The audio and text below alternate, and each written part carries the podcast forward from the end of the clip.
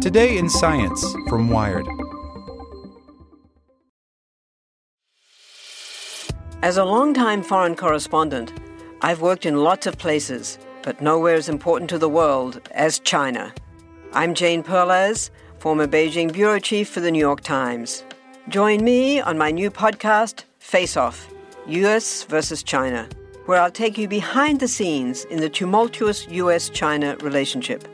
Find Face Off wherever you get your podcasts.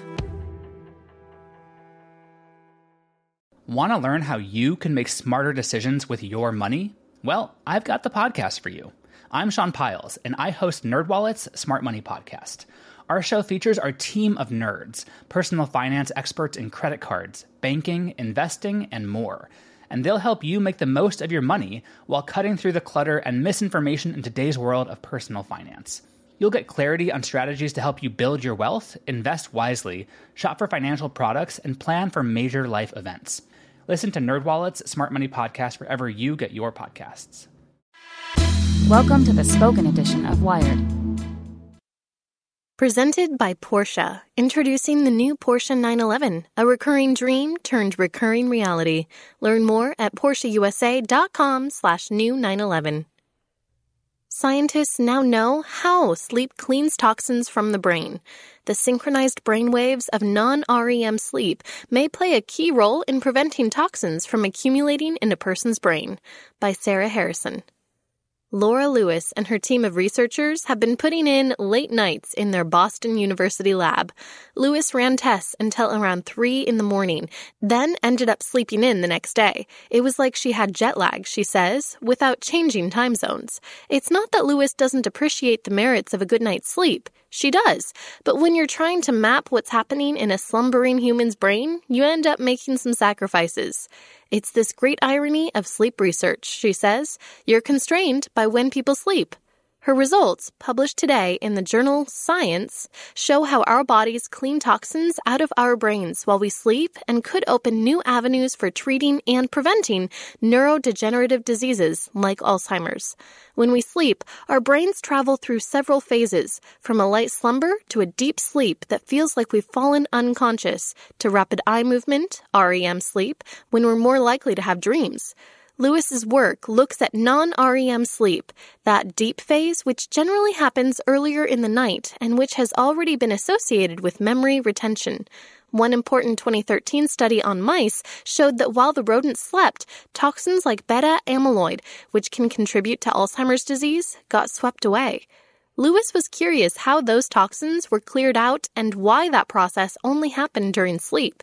She suspected that cerebrospinal fluid, a clear water like liquid that flows around the brain, might be involved but she wasn't sure what was unique about sleep, so her lab designed a study that measured several different variables at the same time. Study participants had to lie down and fall asleep inside an MRI machine. To get realistic sleep cycles, the researchers had to run the tests at midnight, and they even asked subjects to stay up late the night before so people would be primed to drift off once the test began. Lewis outfitted the participants with an EEG cap so she could look at the electrical currents flowing through their brains. Those currents showed her which stage of sleep the person was in. Meanwhile, the MRI measured the blood oxygen levels in their brains and showed how much cerebrospinal fluid was flowing in and out of the brain. We had a sense each of these metrics was important, but how they changed during sleep and how they relate to each other during sleep was uncharted territory for us, she says. What she discovered was that during non REM sleep, large, slow waves of cerebrospinal fluid were washing over the brain. The EEG readings helped show why. During non REM sleep, neurons start to synchronize, turning off and on at the same time.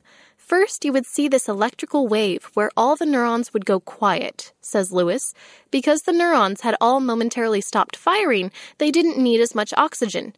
That meant less blood would flow to the brain, but Lewis's team also observed that cerebrospinal fluid would then rush in, filling in the space left behind. It's a fantastic paper, says Maiken Nedergaard, a neuroscientist at the University of Rochester who led the 2013 study that first described how sleep can clear out toxins in mice. I don't think anybody in their wildest fantasy has really shown that the brain's electrical activity is moving fluid, so that's really exciting. One big contribution of the paper is it helps show that the systems Nedergaard has been studying in mice are present and hugely important for humans too. It's telling you sleep is not just to relax, says Nedergaard. Sleep is actually a very distinct function. Neurons don't all turn off at the same time when we're awake, so brain blood levels don't drop enough to allow substantial waves of cerebrospinal fluid to circulate around the brain and clear out all the metabolic byproducts that accumulate, like beta amyloid. The study also could have clinical applications for treating Alzheimer's. Recent attempts at developing medications have targeted beta amyloid, but drugs that looked promising at first all failed once they got into clinical trials. This opens a new avenue, says Nedergaard.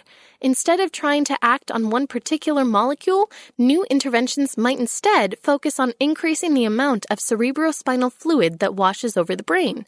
That would help clear out beta amyloid, but also could help with other molecules like Tau, a protein that gets tangled in Alzheimer's patients' brains and harms the connections between neurons. Finding a way to clear out all of that garbage could be much more powerful than just focusing on one piece of the problem. Aging is not just about one molecule, says Nedergaard. Everything fails. These discoveries bring along their own set of questions. Lewis didn't study what happens during other stages of sleep, and she only looked at healthy young adults. But the methods she used were entirely non invasive, or as non invasive as having people sleep in an MRI while hooked up to lots of machines can be. She didn't even inject any dye. That would make it easier to start studying older participants who may be developing neurodegenerative diseases. It also probably means many more late nights in the lab for Lewis. Want to learn how you can make smarter decisions with your money? Well, I've got the podcast for you. I'm Sean Pyles, and I host NerdWallet's Smart Money Podcast. Our show features our team of nerds, personal finance experts in credit cards, banking, investing, and more – and they'll help you make the most of your money while cutting through the clutter and misinformation in today's world of personal finance. You'll get clarity on strategies to help you build your wealth, invest wisely, shop for financial products, and plan for major life events. Listen to NerdWallet's Smart Money Podcast wherever you get your podcasts.